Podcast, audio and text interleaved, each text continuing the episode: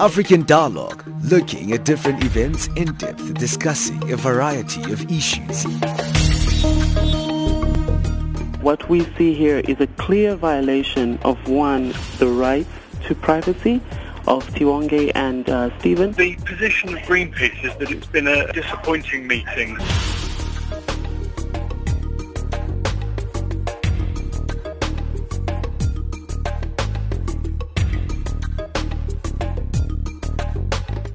Well, good morning, good morning, everyone. Thank you for joining us at this hour at 11 o'clock Central African time. As usual, it is African Dialogue. Uh, thank you for joining us uh, right here on Channel Africa, where you get your African perspective. Remember, now we have changed frequencies, and our frequency is different now. We're on the frequency 7230 kilohertz on the 41 meter band to Southern Africa. Let me make sure that you hear that frequency. Maybe can inform the people around you around those frequency changes. We're on the frequency 7230 kilohertz on the 41 meter band to Southern Africa. But we still remain on DSTV on channel 802 on the audio bouquet, and you can also stream stream us live on our website www.channelafrica.co.za. Well, today we're going to be going to the Gambia. Last year, the Gambian government announced that it will set up a Truth and Reconciliation Commission to investigate abuses committed during ex-President Yahya Jammeh's rule. Recent reports from the country reveal that 11 commissioners were appointed this year to preside over this commission. Now, it is said that this includes the designated chairperson, Mr. Lamine Lamin And the Deputy Chairperson, Ms. Adelaide Sosseh. Making the announcement of this TRC last year in the Gambia, the Justice Minister Abubacarr uh, Tambadou said that the, fi- uh, th- that the finances of Jammeh would be investigated. The minister also encouraged witnesses to come forward and reiterated that victims who may have suffered from Jammeh's regime would be compensated.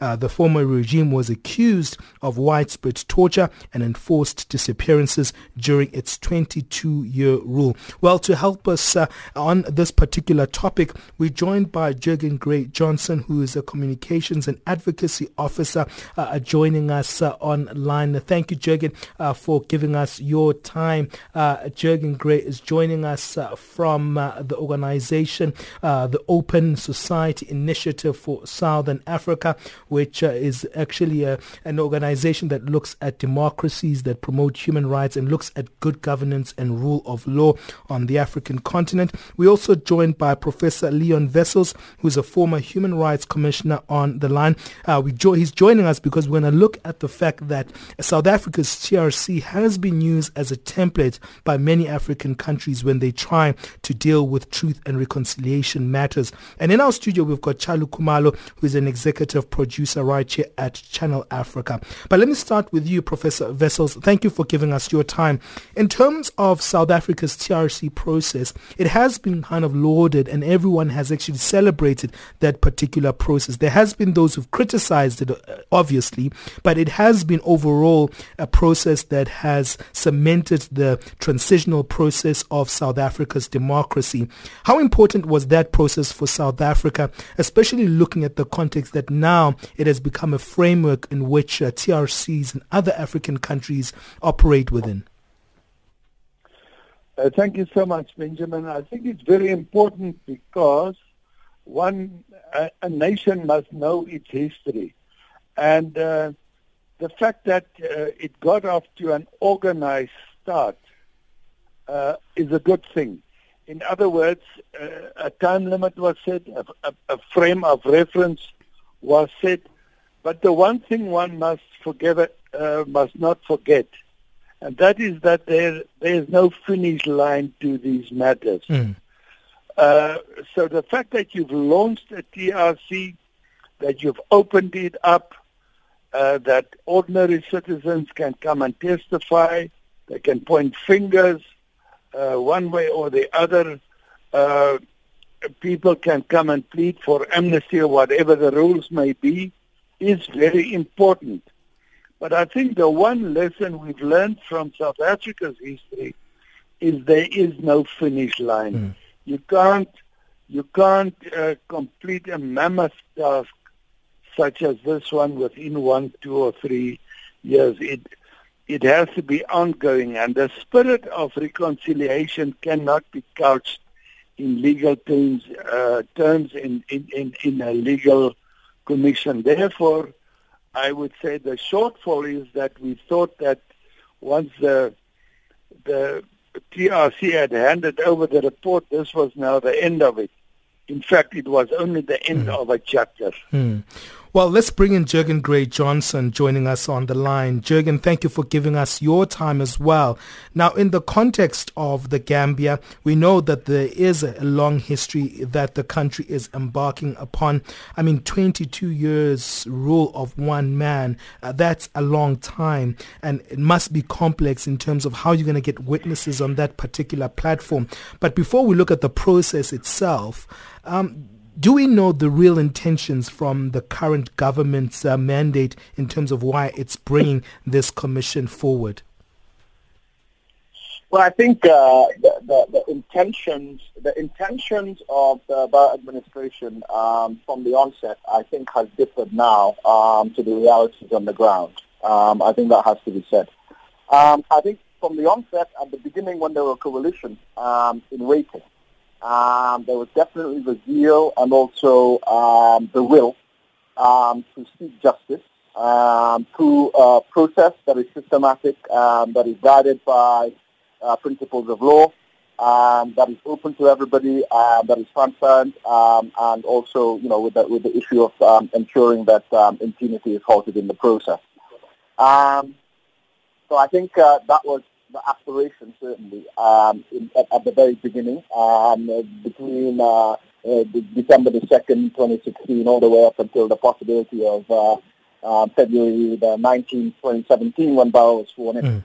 But I think as time has gone by, the evidence has actually shown that the political will has dwindled.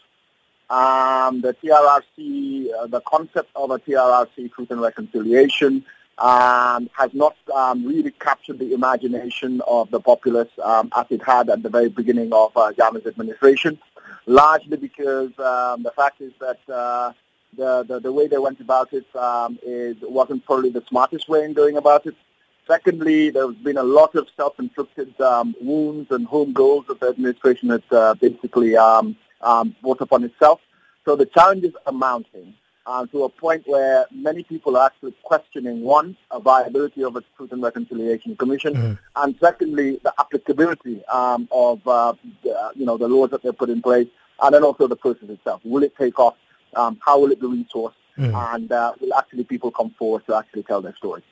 Well, uh, as you can hear there, uh, Charlie, that uh, uh, Jeggan speaking about the challenges that are now posed with this uh, Truth and Reconciliation Commission, because it is a big um, mountain to actually climb, looking at the historical events of uh, the Gambia and the atrocities that we've seen under uh, Jammeh's rule. How complicated is this process, especially for a, a country with the history such as the Gambia?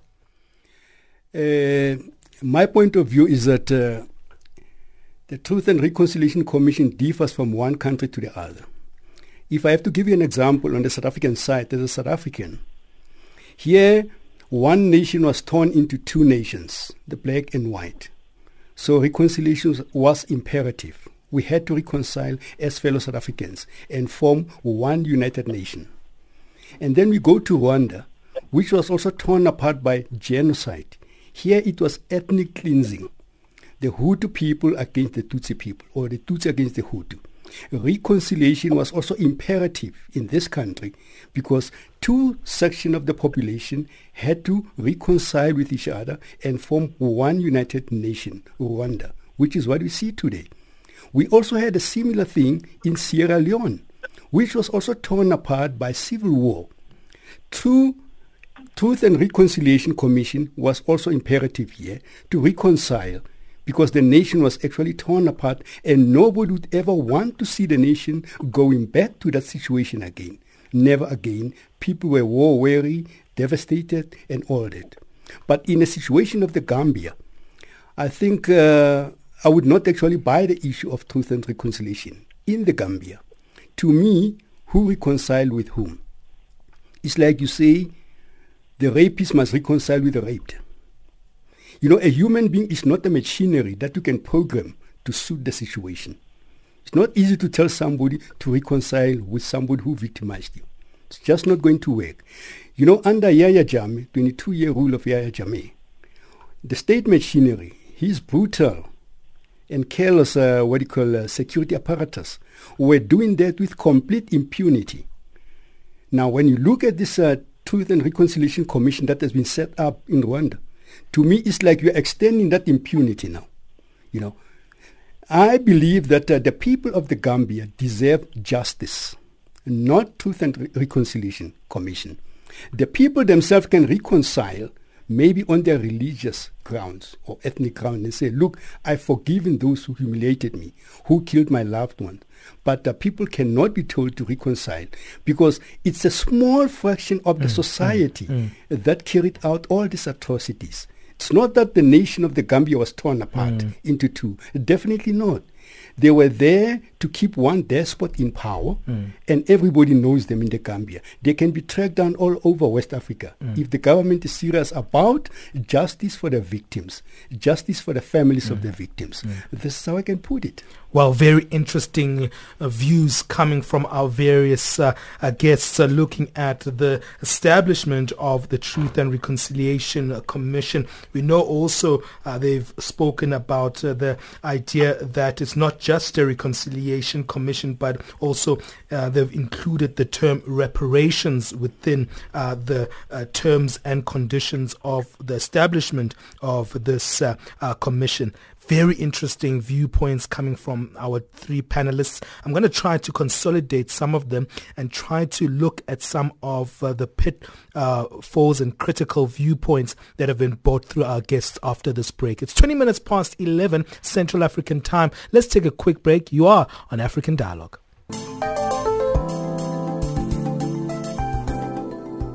Great news for music fans. Media Africa Studios is hosting the Ghana Music Awards on the 3rd of November.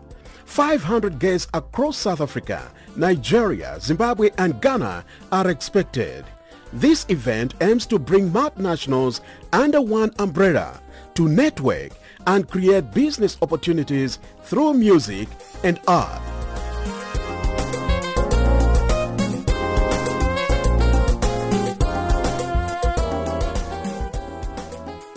Some of the artists that will be performing are Babes Wodumo, Tamara Dey, Aku Messi, Choir Master, Kota Budusuku, Article 1, and many more.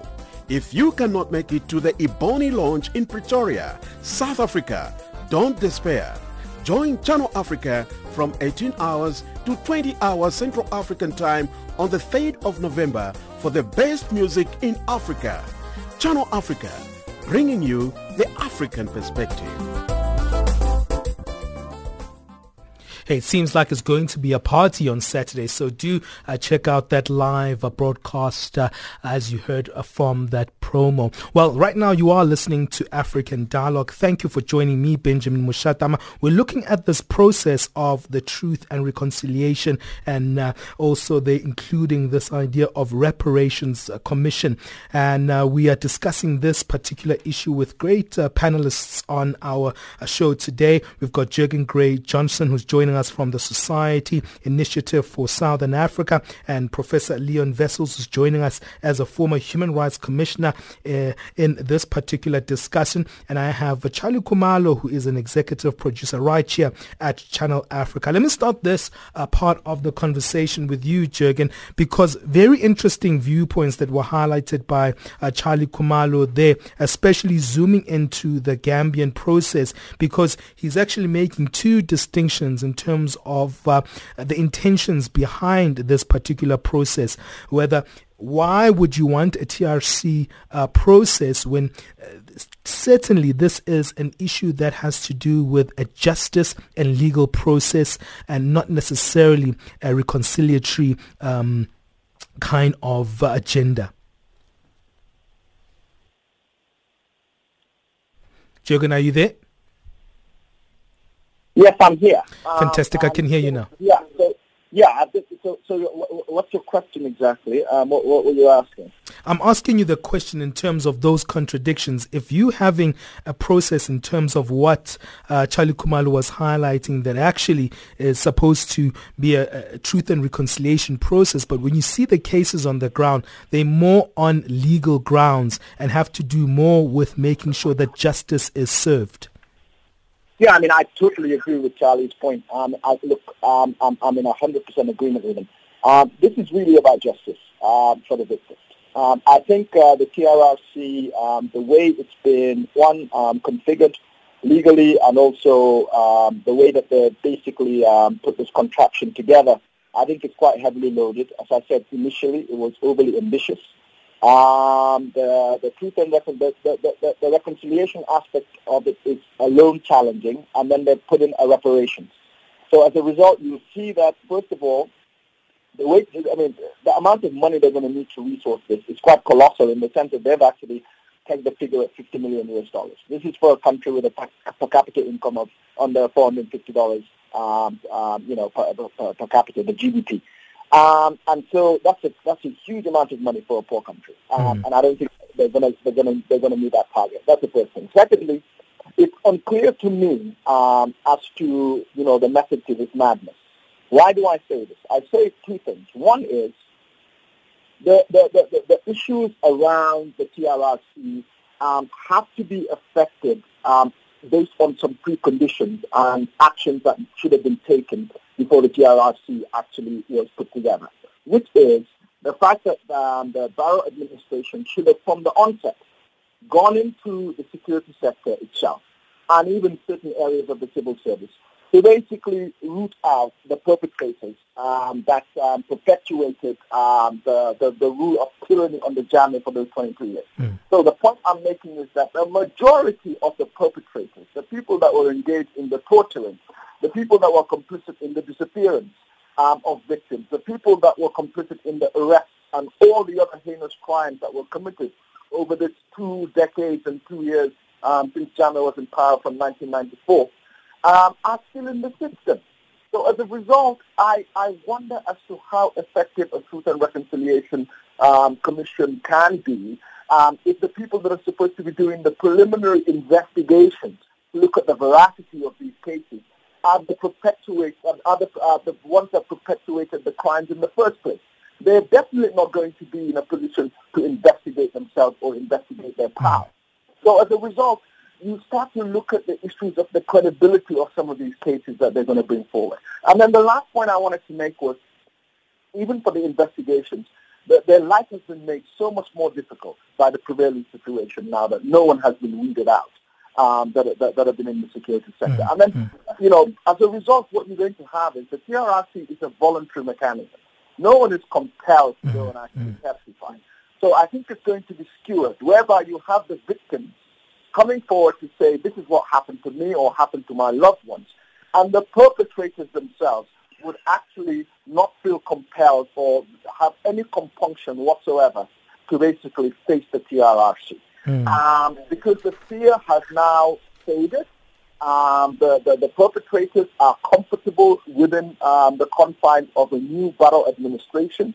Nothing has changed.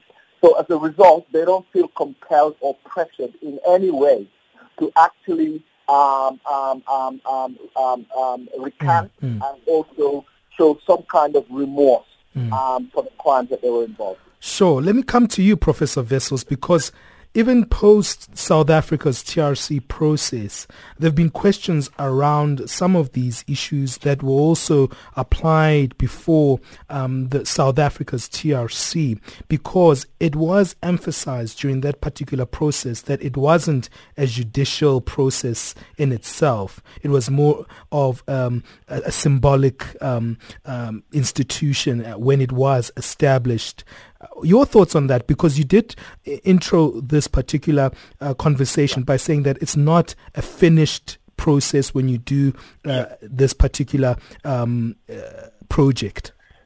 Let me just make two comments uh, right at the outset. First of all, uh, you must remember that victims never forget and perpetrators try to forget. So if you don't deal with this harshly and you don't get to the root of everything, uh, it will fester on and on for years and years and years and years because the victims will not forget. And then you have a larger problem than you have now. Therefore, the terms of reference of the TRC must be pretty tight. And I don't quite agree with the argument that South Africa was merely a symbolic a gesture because you had to apply, you had to appear, and that was a humiliation in itself. It was a it was in the court of public opinion that you had to acknowledge your misdeeds. And if you did not comply, there was a duty to prosecute, to seek justice. And therefore there are there were shortfalls one way or the other. Mm-hmm. But right at the heart of it, uh, you must bring the perpetrators to book. They must stand in front of a TRC. They must acknowledge what it was they did. And if they do not comply with the rules that you framed at the beginning of the process, they must fear the sanction of the courts. That is it. If you don't do that, you must remember the victims will not forget. Mm. Uh, Charlie, what are your thoughts there? Because I think it is a parallel reality for um, w- perpetrators and for victims here. As was highlighted by Jeggan, it is kind of very contradictory where you're actually not seeing a cleanup within uh, the system within the Gambia. And then you come to South Africa, where we saw this almost having uh, a, a semi-legalistic uh, nature to it. But post this particular TRC, there's still questions around uh, issues of reparations, issues around were was justice actually met. So TRC processes can be complex in their manifestations, and as you highlighted, very different in various countries. Yeah, they one would not expect them to be flawless. You know, there will be, of course, some loopholes there and there. You know, but now in the case of the Gambia, definitely, as uh, Jeggan has pointed out, that uh, quite a number of those who served under the security apparatus of uh, Yahya Jammeh are still in the system. Uh, definitely, those people would never ever want to come forward and incriminate themselves. They would never do so. Even if some can come willingly or with no alternative, but to come, they'll definitely come up with, you know, half-baked information. What does it mean now to the victims or the families of the victims? It will be like you are toying around with people's feelings, emotions. You get a point. And I wonder if the Gambia has also prepared the health sector of the victims and their families. For in case in South Africa, people underwent uh, psychological treatment, people were cancelled. I wonder if it's going to be the same situation in the Gambia. You saw how people cried here in South Africa. You saw how people fainted here in South Africa. What will happen if the same situation prevails during the sittings in the Gambia? You know, and uh, one other important factor is who are the members of the panel? It's a panel of 11 members. Who are those people? Are they well equipped? Are they well trained? Have they been prepared? Are they going to be impartial? It's something that we still ask ourselves, you know. I remember Liberia also tried it after the Civil War. This is a TLC issue. But they could not go any far because they realized it was a very complex exercise that was beyond their reach and beyond their control. Mm. Well, very interesting viewpoints there. I'm going to take another break, and then when we come back, uh, as we conclude this discussion, we're going to look at that question that uh, Charlie Khumalo asked there in terms of the composition of uh, the uh, commissioners within this uh, Truth and Reconciliation and Reparations Commission of the Gambia. What are your insights? Give us your thoughts. Interact with us on our social media. Remember, we've got a Facebook page titled Channel Africa, and also we are on Twitter at Channel Africa 1. It's the numeric one at the end at Channel Africa 1 or you can uh, join us on the African Dialogue Twitter handle at African Dialogue.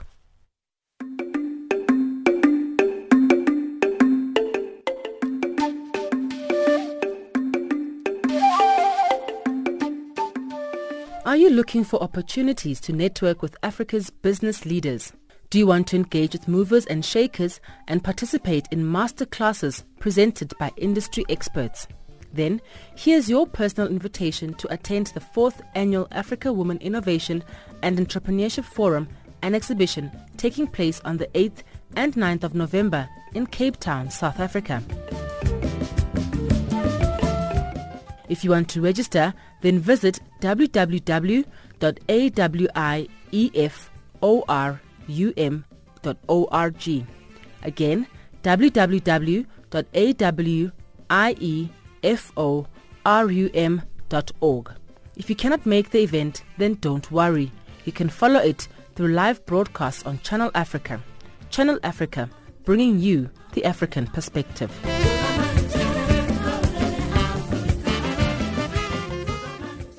27 minutes before midday. Thank you for joining us right here on uh, Channel Africa. And uh, it's 11.34 uh, Central African time, that is. Uh, thank you for being part of the Channel Africa family. Remember, we still want you to continue being part of the family. Find our Twitter handle at Channel Africa 1. join us on our Facebook page. it's simply titled Channel Africa. If you're just joining us now, I have Jeggan Grey Johnson joining us from the Open Society Initiative for Southern Africa. I also have Charlie Khumalo in my studio, and uh, that is the executive producer right here at Channel Africa for the Portuguese service. And also we've got Professor Leon Wessels, who is a former human rights commissioner. Oh, very, very complex area that we're in right now, Jeggan, in terms of this particular process. I know that when we look at the um, the commissioners that have been identified here, we have seen Dr. Lamin J. Sise, who has been now uh, said that he will be the, uh, the, the commissioner, the chairperson, and uh, he has been described as the right person due to his experience within the United States, being there for 30 years. Uh, we know that he served under uh, the Secretary General Kofi Annan for a long time during that particular uh, time. Uh, but a good question that was asked there uh, by uh, Charlie. Uh, questioning who are these people in the panel and do they have the right impartiality to deal with these big issues in the Gambia? Yeah, I mean, I think that's a fair question. Um, I think, again, I mean, we need to be honest and uh, basically put this into context. Um, those of you that have been following um, the, the, the, political developments in the Gambia, post-Jammeh especially, would know that uh, the TRRC was uh, filled with a lot of false starts.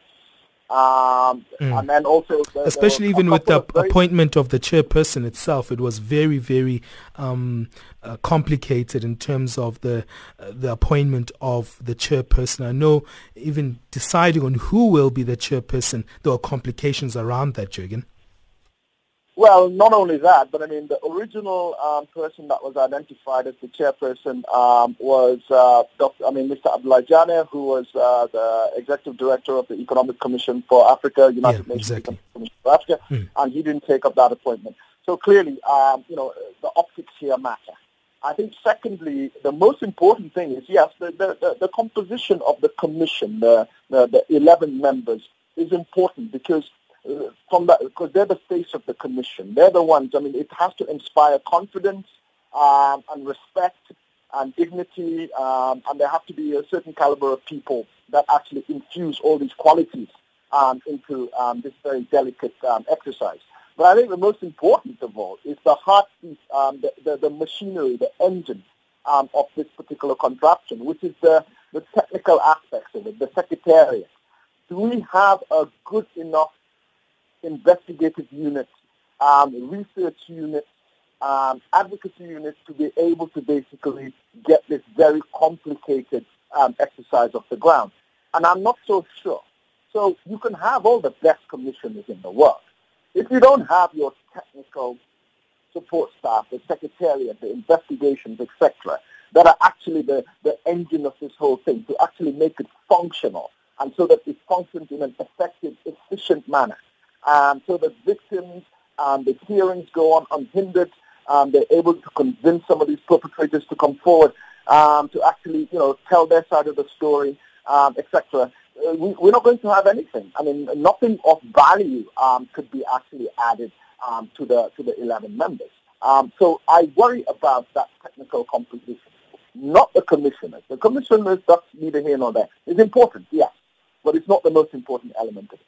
Then the other aspect, I think, um, around this whole idea of the composition is the fact that, as I said before, and we mm. can never shy away from this, if we don't have that, uh, the fundamental reform, especially within the security sector, um, it's going to be, I, I'm going to find it very hard as to how we'll be able to really pull this off. Mm. If the perpetrators are still in the system, and these are the ones that um, the Commission will rely on um, to not only voluntarily come forward, but more importantly, to dig up the evidence mm. and the information linking them to some of these heinous crimes, it's going to be very hard to see how the TRRC will be functioning.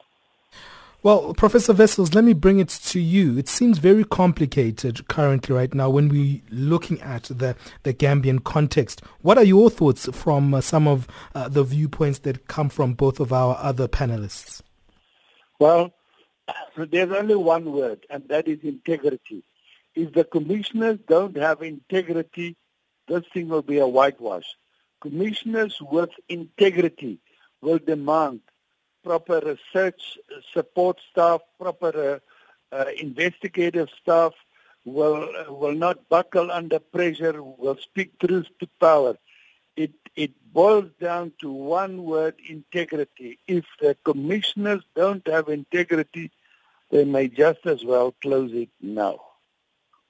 Charlie, is the president of the Gambia now not trying to chew a bit too much? I see a man trying to chew an entire elephant in one go. Uh, I don't think uh, the president uh, was well advised on this issue. He could have taken his time. You know, if you talk about the Truth and Reconciliation Commission and reparation, as they call it, well, it's a good uh, thing, of course, in a nation uh, that saw a lot of atrocities being committed, you know, to entrench a despot. But unfortunately, it was rushed. For an example, one other important thing I want to know is that were the victims and the families of the victims prepared, you know, so that if they come forward to come and hear all those atrocities, will they be able to take it? Will they be able to endure what their loved ones went through, you know? Were they cancelled, you know? Will they get the proper medical attention after that? You know, because it, you know it's not like uh, you'll be listening or hearing, you know, an exciting story when you're sitting there listening how your loved one was brutalized. You know, for a mother to hear how her son was mutilated, tortured, how her husband was killed or set alight or just disappeared from the face of the earth, definitely that's not good news. What happens if she breaks down? What happens if she collapses? faints because of what she's hearing? Were those people prepared, you know? This thing actually needed a very good and sound foundation so that even those who want to hear how they lost their loved one would come voluntarily and say, I want to see the man who killed my son. I want to hear how my son died, you know. But unfortunately, in the Gambia, it's not the same situation. Let me wrap it up with you, Jeggan, in terms of your final sentiments, especially with uh, uh, President Adama Barrow's um, intent with this particular uh, TRRC process. Uh, do you think that he was chewing a bit too much in this regard? Um, I mean, he's young. Uh, I'm, I'm, sure this is a very big task before him, especially being young and being uh, being able to carry that weight of a transitional process of a country. It's no easy feat, indeed. No, absolutely not easy at all. Uh, and I don't think anyone is saying um, Bell has an easy task ahead of him. But he has not made things easier for himself because in, he, he's been in power now for almost two years um, certainly um, a, a, good chunk into 18 months. And nothing of significance um, that is fundamental to anything else that he does has happened. So the reforms haven't happened. The security sector reforms haven't happened. We have not done any reforms around the laws and things like that. So as a result, this is going to have a direct impact on the, the, the, the applicability and the effectiveness um, of the TRRC. That's the first thing. The second issue um, is the fact that um, as we sit now, um, we're looking at uh, the TRRC that was launched um, several weeks ago, all bells and whistles, um, but very short in substance. Um, we have not been able to put our finger around what the systematic, uh, you know, MO is around uh, some of these investigations. Uh, we're not sure who's been called. Um, and so there's a lot of ifs and uh, question marks around that. But to make matters worse is the fact that uh, a month ago, um, the Minister of Justice came out in the open and made a very disturbing pronouncement in which he said that the NIA-9, and these were the National Intelligence Agency that were mainly the perpetrators of mo- most of these um, human rights abuses in the country under 22-year, 22-year-old um, rule, um, that were rounded up many, many months ago and have been incarcerated, uh, have been charged, but again, building the evidence has been difficult. So the minister came out and said, well, we don't have the capacity to carry on with this particular case. That's nine people nine people. Now, you talk about a truth and reconciliation spanning well into 22 years, certainly two decades of abuse. And from the from what we know is the evidence shows that there are at least 1,300 victims that have registered mm-hmm. with the victim center. Now, if you can't, if you don't have the capacity to look into the cases of nine perpetrators, what are you going to do with the cases of victims wow. of 1,300? Wow. Wow. So I think that's very, very telling for mm. um, But as I said, um, let's see what happens. But I think this is extremely ambitious. Um, people's expectations have been raised again. Mm. I think the chances are that they'll only be dashed. And then finally, the, the, the, the, magic number of 50 million US dollars that they're saying mm. is going to take to basically inject into the TRR. They're nowhere near close to actually mm. achieving um, um, that amount of money or, or, or, or, receiving that amount of mm. money. I think at this point in time, the UNDP has given about $3 million. Um, I think one of the um, Gulf states has given another 3 million US dollars. And maybe Gambia government, I think, was 189,000 US dollars. Mm. So we're nowhere close to the target mm. that they're looking at. Um, we don't have anything that's systematic, uh, strong secretariat that has the capacity and the ability to be able to do the investigation. Um, and again, you know, we've got a commission Mm. Um, but there's no work for them to do. Well, that's Jeggan Grey Johnson, leaving us with more questions there. Uh, he's joining us from the Open Society Initiative for Southern Africa. Thank you as well to Professor Leon Wessels, former Human Rights Commissioner, joining us there on the line. And also thank you to Charlie Khumalo in our studio, executive producer in Channel Africa for our Portuguese service. Thank you all for giving us your time. We really appreciate it. Thank you, Benji. Thank you.